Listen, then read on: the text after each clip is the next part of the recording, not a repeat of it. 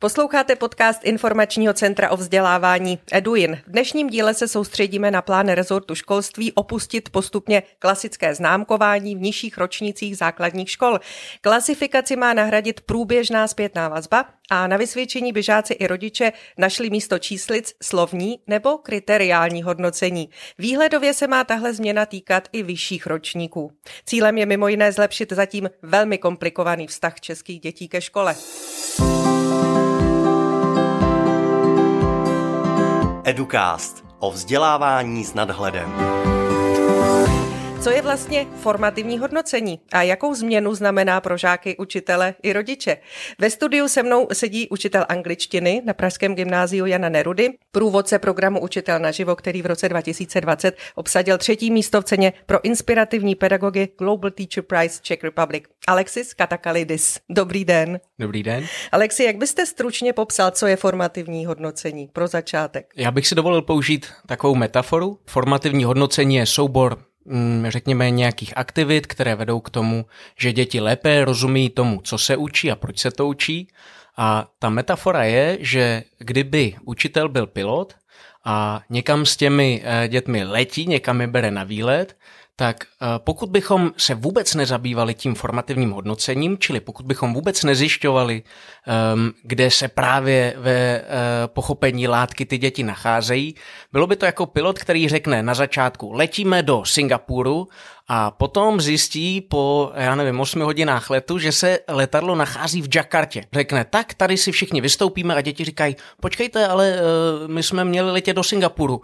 A pan učitel řekne, nebo paní učitelka, jo, to já chápu, ale já už musím dělat prostě nějaké jiné věci a musím se posunout dál.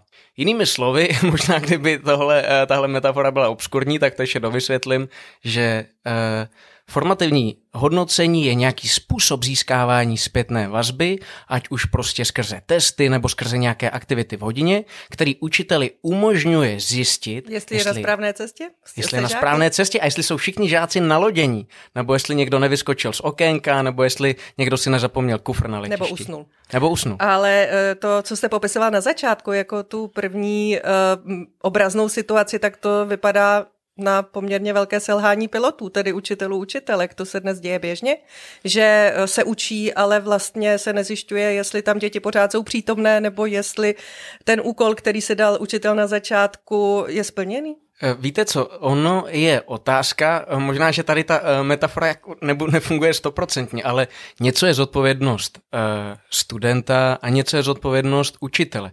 A my musíme vést debatu o tom, do jaké míry prostě to, že děti dojdou tam, kam mají, nebo že se naučí to, co my máme v záměru, aby se naučili, do jaké míry je to zodpovědnost učitele, do jaké míry je to zodpovědnost žáka. Já třeba tvrdím, že velká část zodpovědnosti leží na straně toho učitele, protože děti Eh, navzdory tomu, že často říkáme, děti jsou přirozeně uh, motivovaní, přirozeně se chtějí učit, tak já tvrdím ne, děti jsou ekonomické bytosti, stejně jako my, děti dospělí? se chtějí učit, jasně, dospělí. Tedy ne, eh, že bychom byli tak strašně já neříkám, že k tomu jsme, pracovat, ano. ale potřebujeme tu motivaci. Potřebujeme motivaci a motivaci dostaneme, když nám ta práce dává smysl a přejít především, když, se, když zažíváme nějaký úspěch. Takže um, já mám dojem, že v silách nás učitelů je děti motivovat, je to velmi náročná práce, zejména je to náročná práce, pokud máme ve třídě děti s různými speciálními potřebami, děti s odlišným mateřským jazykem a tak dále, ale pokud bychom eh, se domnívali, že to není naše zodpovědnost, pomoci všem těm dětem. No tak s tím nemusíme nic dělat a eh, opravdu tady bychom se potom neměli o čem bavit. Hmm. Ono také, protože mluvíme o dětech eh, v těch nižších ročnících základních škol, první až třetí třída v tom prvním plánovaném projektu ministerstva školství, tam je asi ta motivace také jiná, než když vy musíte zainteresovat studenty gymnázií. Určitě, to je, to je něco jiného. Eh, já mám eh, nějakou omezenou zkušenost s dětmi ze třetí třídy. Eh, je to, je to práce, která je velmi radostná, taky poměrně bouřlivá může být. Děti se zdá, že v mnoha případech se chtějí učit ale eh, na tom gymnáziu skutečně, jak říkáte, tak eh, člověk vlastně se nestará o to, aby zapojil všechny, ale spíš o to, jak to nastavit, jakou obtížnost nastavit, aby to bylo podnětné pro, pro, pro celou tu třídu, ne třeba příliš snadné. Hmm. Pojďme zpět k tomu formativnímu hodnocení jako takovému. Konkrétně, podle vás, co je třeba hodnotit, jak často, jak pravidelně, jak častá by měla být ta zpětná vazba? Hodnotit, eh, jak často, to jsou otázky, které budou vždycky ovlivněny tou látkou, kterou probíráme, tím předmětem, který vyučujeme. A Dalo by se říct, že taková nějaká rozumná frekvence, jak něco hodnotit, se odvíjí spíše od toho, že dejme tomu, že já učím nějakou látku, ano, mm-hmm. dostanu se do bodu, kdy mám chuť se zeptat žáků, protože vím, že jsem narazil na nějaké obtížné místo. Dejme tomu, že jsme probírali uh, rostlinné a živočišné buňky, jestli si to vybavíte ze školy, a já řeknu, je teďka všem jasné, jaký je rozdíl mezi rostlinou a živočišnou buňkou? A vy už na mě kýváte, diváci to nevidí, ale vy, jste, vy máte ten přirozený reflex kývnout. A proč Pokud to děláte? To i pokud to nevíte. Prostě eh, jenom eh, říkám, že přijímám ten dotaz. Vy třeba přijímáte ten dotaz z mnoha důvodů. Ty děti, ty děti nezakroutí hlavou a, a neřeknou, ne, mně to není jasné. Je možné, že takový žák se najde. Je možné, že někdo prostě z těch 20 až 30 žáků řekne, paní profesorko, pane učiteli, mně to jasné není a já třeba odpovím, a co ti tam není jasné, Veroniko? Nebo co vám tam není jasné? No víte něco. V takovýhle okamžik ta třída se zpomalí, všichni e, začnou prostě si klepat na čelo. Pojď stichá, už chceme jít dál. Už chceme jít domů. Já to zjednodušuju, jo, ale, ale přiznám se vám sám k tomu, že tohle dělám. Je to všem jasné, dobré, jedeme dál, protože já jako učitel chci je dál. Ale vhodnější v tu chvíli by bylo, použít nějakou metodu toho formativního hodnocení nebo té responsivní výuky, to jsou totožné termíny, a říct, tak, vezměte si například, jo, úplně příklad jenom nějaký dám běžný, vezměte si všichni uh, mazací tabulky, které máte před sebou a napište mi tři věci, kterými se liší živočišná a rostlinná buňka. Teďka ti žáci, až vy napočítáte 5, 4, 3, 2, 1 teď, tak to zvednou a vy jedním rychlým pohledem víte zhruba, jak na tom ta třída je a můžete na to nějakým způsobem reagovat. Tohle je hodnocení, co by si eh, možná každý nepředstavil pod tím slovem hodnocení. Vy vyhodnocujete situaci, jestli jsou ty žáci nalodění nebo ne. A podle toho přizpůsobují ten let. No ano, nebo vydá, přesně tak, přesně tak. tak a ta responsivní výuka, když už jsme u toho termínu, vy jste řekl, že to je vlastně synonymum od formativního mm-hmm. hodnocení. To Můžeme to tedy tak říct, abychom ten pojem dovysvětlili, nebo je možné ho nechat takto ležet, tedy je to hodnocení hodnocení, ke kterému přistupuji, nebo vyhodnocování, mm-hmm. spíš mi to zní asi lépe v, tom, v této souvislosti eh, toho, zda jsou eh, žáci stále přítomni vyučování tak, jak mají být? Ten přístup, eh, když někdo o sobě ve Velké Británii řekne, zabývám se formativní výukou nebo formativním hodnocením a responsivní výukou, tak je to to samé. Tam se to vymyslelo a je to, je to to samé. Možná by mohlo vyplývat z toho samotného termínu, že formativní hodnocení je něco jako slovní hodnocení, že prostě místo známky Eh, dáte nějakou slovní zpětnou vazbu, ale to by bylo nesmírně zjednodušené a takhle to není. Eh, v tom termínu responsivní výuka se skutečně klade důraz už, co tam slyšíme v tom, na tu responsivitu, na to, že vy, když něco zjistíte, tak na to nějakým způsobem už v té hodině okamžitě reagujete. Víte, co mě napadá? Vlastně já pořád zůstávám u toho příkladu s letem. Pojďme na to. Eh, jestli, když tedy hodnotím klasicky, pokud bych byla učitelka, nebo lidé, kteří učí pedagogové, tak jsou vlastně jakými si autopiloty, prostě mají zadán nějaký let a úplně nekočírují to, zda eh, všechny ty předpoklady, o kterých mluvíme, jsou splněné. Když to, když bych měla formo, hodnotit formativně, tak to mm, vlastně ode mě vyžaduje daleko větší zapojení, daleko větší zodpovědnost za ty děti také, dá se říct. Vnímáte to podobně? Vnímám to podobně. Eh, já si uvědomuju, že eh, tady je strašně je, je to poměrně komplexní téma, které jde jako zjednodušit a, a jde se někoho dotknout a to já bych nerad. Můžete být dobrý učitel nebo dobrá učitelka, aniž byste neustále dělala formativní hodnocení. Ale zjistilo se e, za asi 30 let nějakého důkladného výzkumu, že největší dopad na to, jak se děti učí, má, e, jestli ten učitel se zabývá e, vyhodnocováním toho, kde se ti žáci e, vyskytují. Takže vy můžete být dobrý učitel nebo učitelka, pokud to neděláte, ale je pravděpodobné, že budete ještě mnohem lepší, pokud se těmito metodami začnete zabývat. Ta současná nebo ta situace, jaká byla kdysi, vypadala možná tak, že vy učíte nějakou třídu, položíte otázku.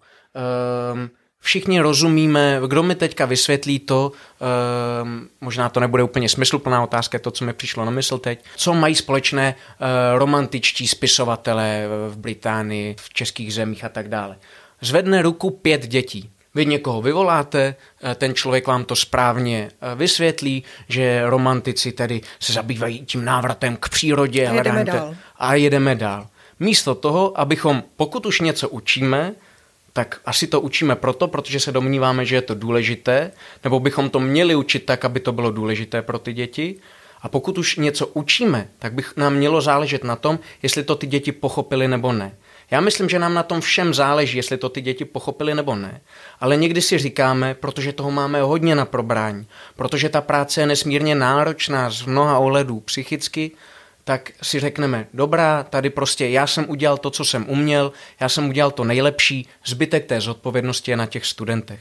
A e, já jsem už, e, nechci se opakovat, promiňte, říkal, že my se musíme vrátit k té diskuzi, za co jsem já jako učitel, učitelka zodpovědný za celou třídu, nebo jenom, že to prostě nějakým způsobem odvykládám a ti, co si z toho něco odnesou, tak si z toho něco odnesou. Hmm.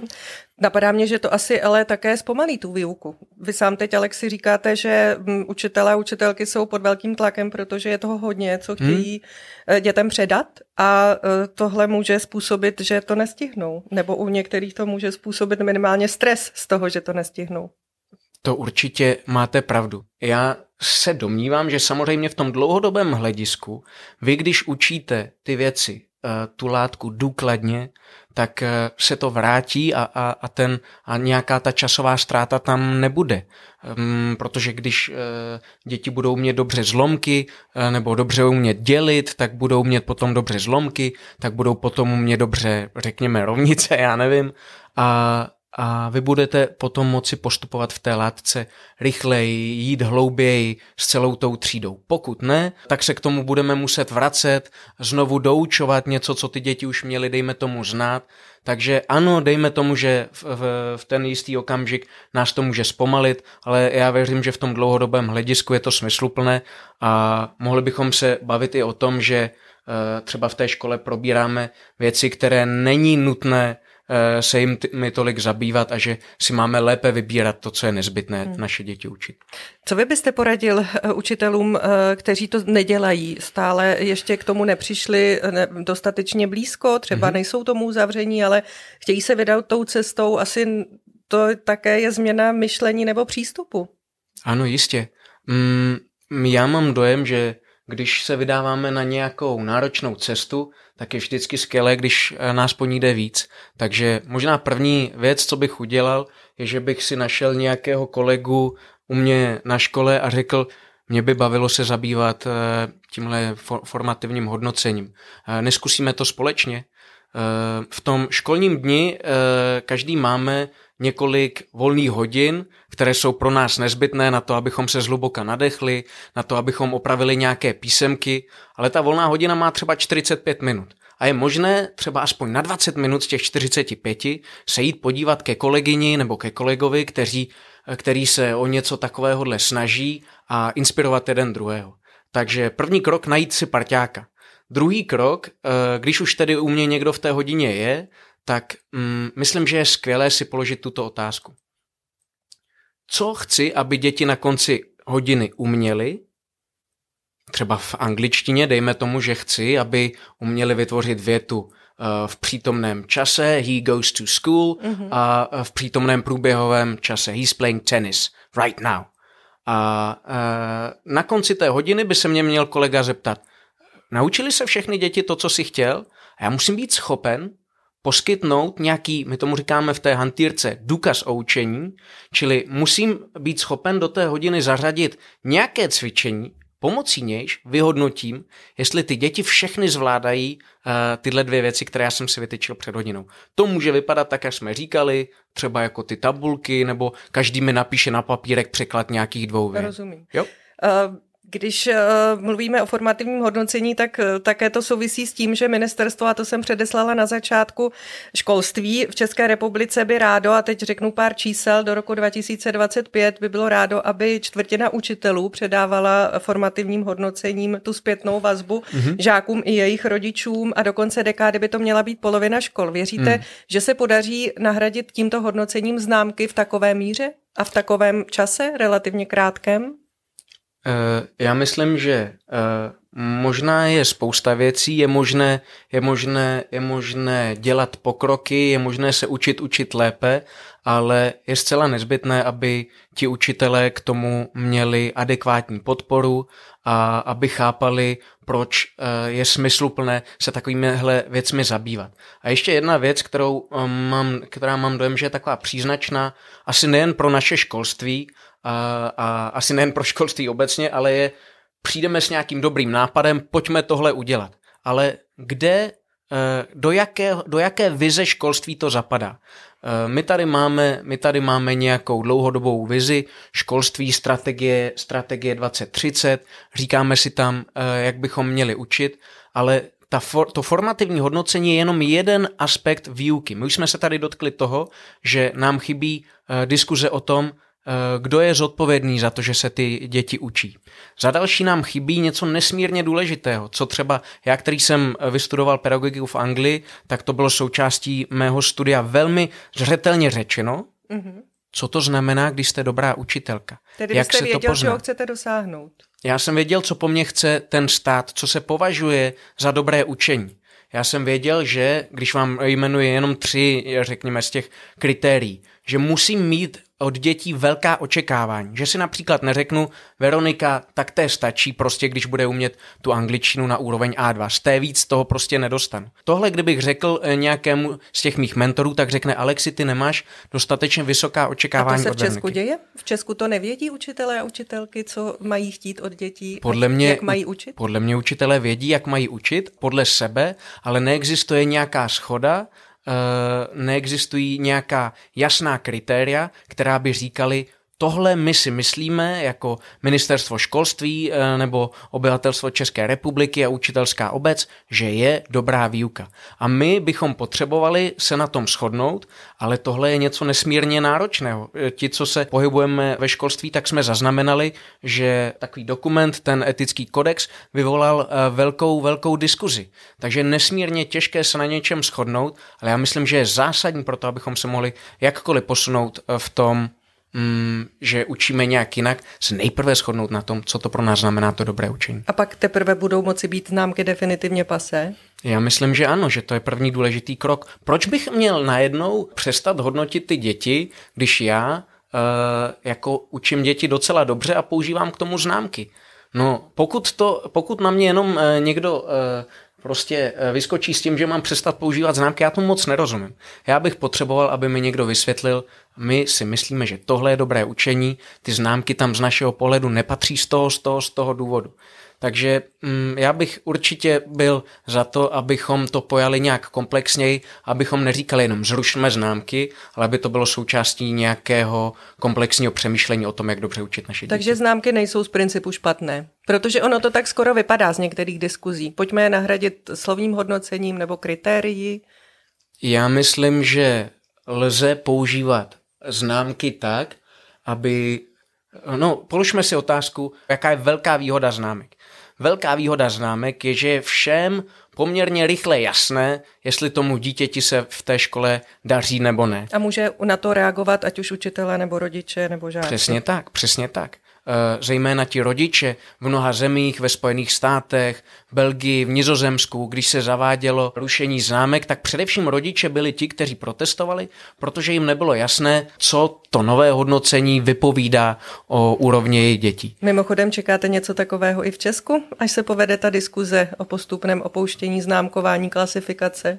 No to jsem si zcela jist, že přijde, pokud um, si nevysvětlíme dobře, nebo pokud neproběhne nějaká, nějaká hutná diskuze o tom, proč bychom ty známky měli rušit. Já třeba, abych šel z kůží na trh, tak bych se domníval, že bez těch známek by nám bylo lépe.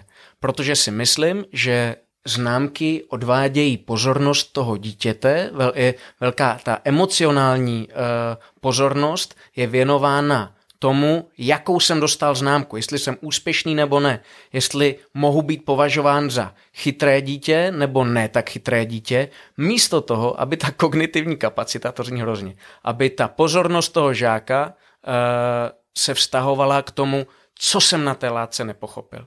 Takže uh, pokud byste se mě zeptala, uh, tak já bych vám řekl, já si myslím, že bez těch známek by nám obecně bylo lépe, za těch podmínek ovšem, které jsme jmenovali. Mm.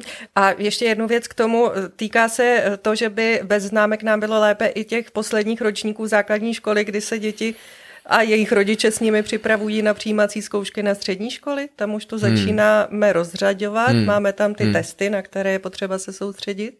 Máte pravdu.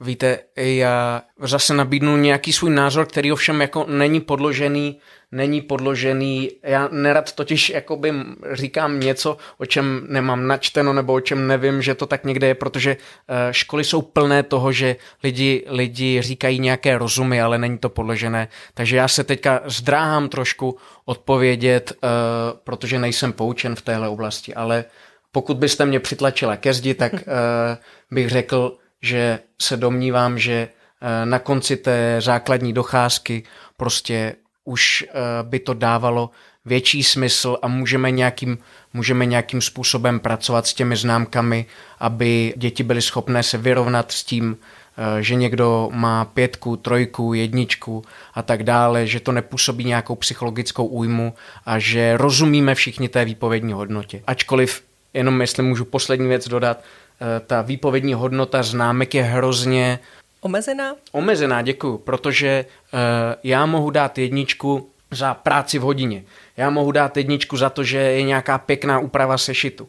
Já mohu dát jedničku za něco úplně jiného, než dá eh, nějaký můj kolega v jiné škole. Takže to, jestli eh, na gymnáziu Jana Nerudy dostane jedničku z angličtiny, na vysvědčení může znamenat něco úplně jiného, než když někdo dostane jedničku na gymnáziu Štěpánská třeba. Hostem Educastu byl učitel angličtiny, průvodce programu Učitel naživo Alexis Katakalidis. Díky, že jste si udělal čas. Děkuji za pozvání. Nasledanou.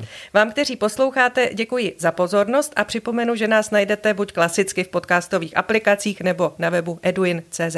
Pěkný den přeje Veronika Sedláčková.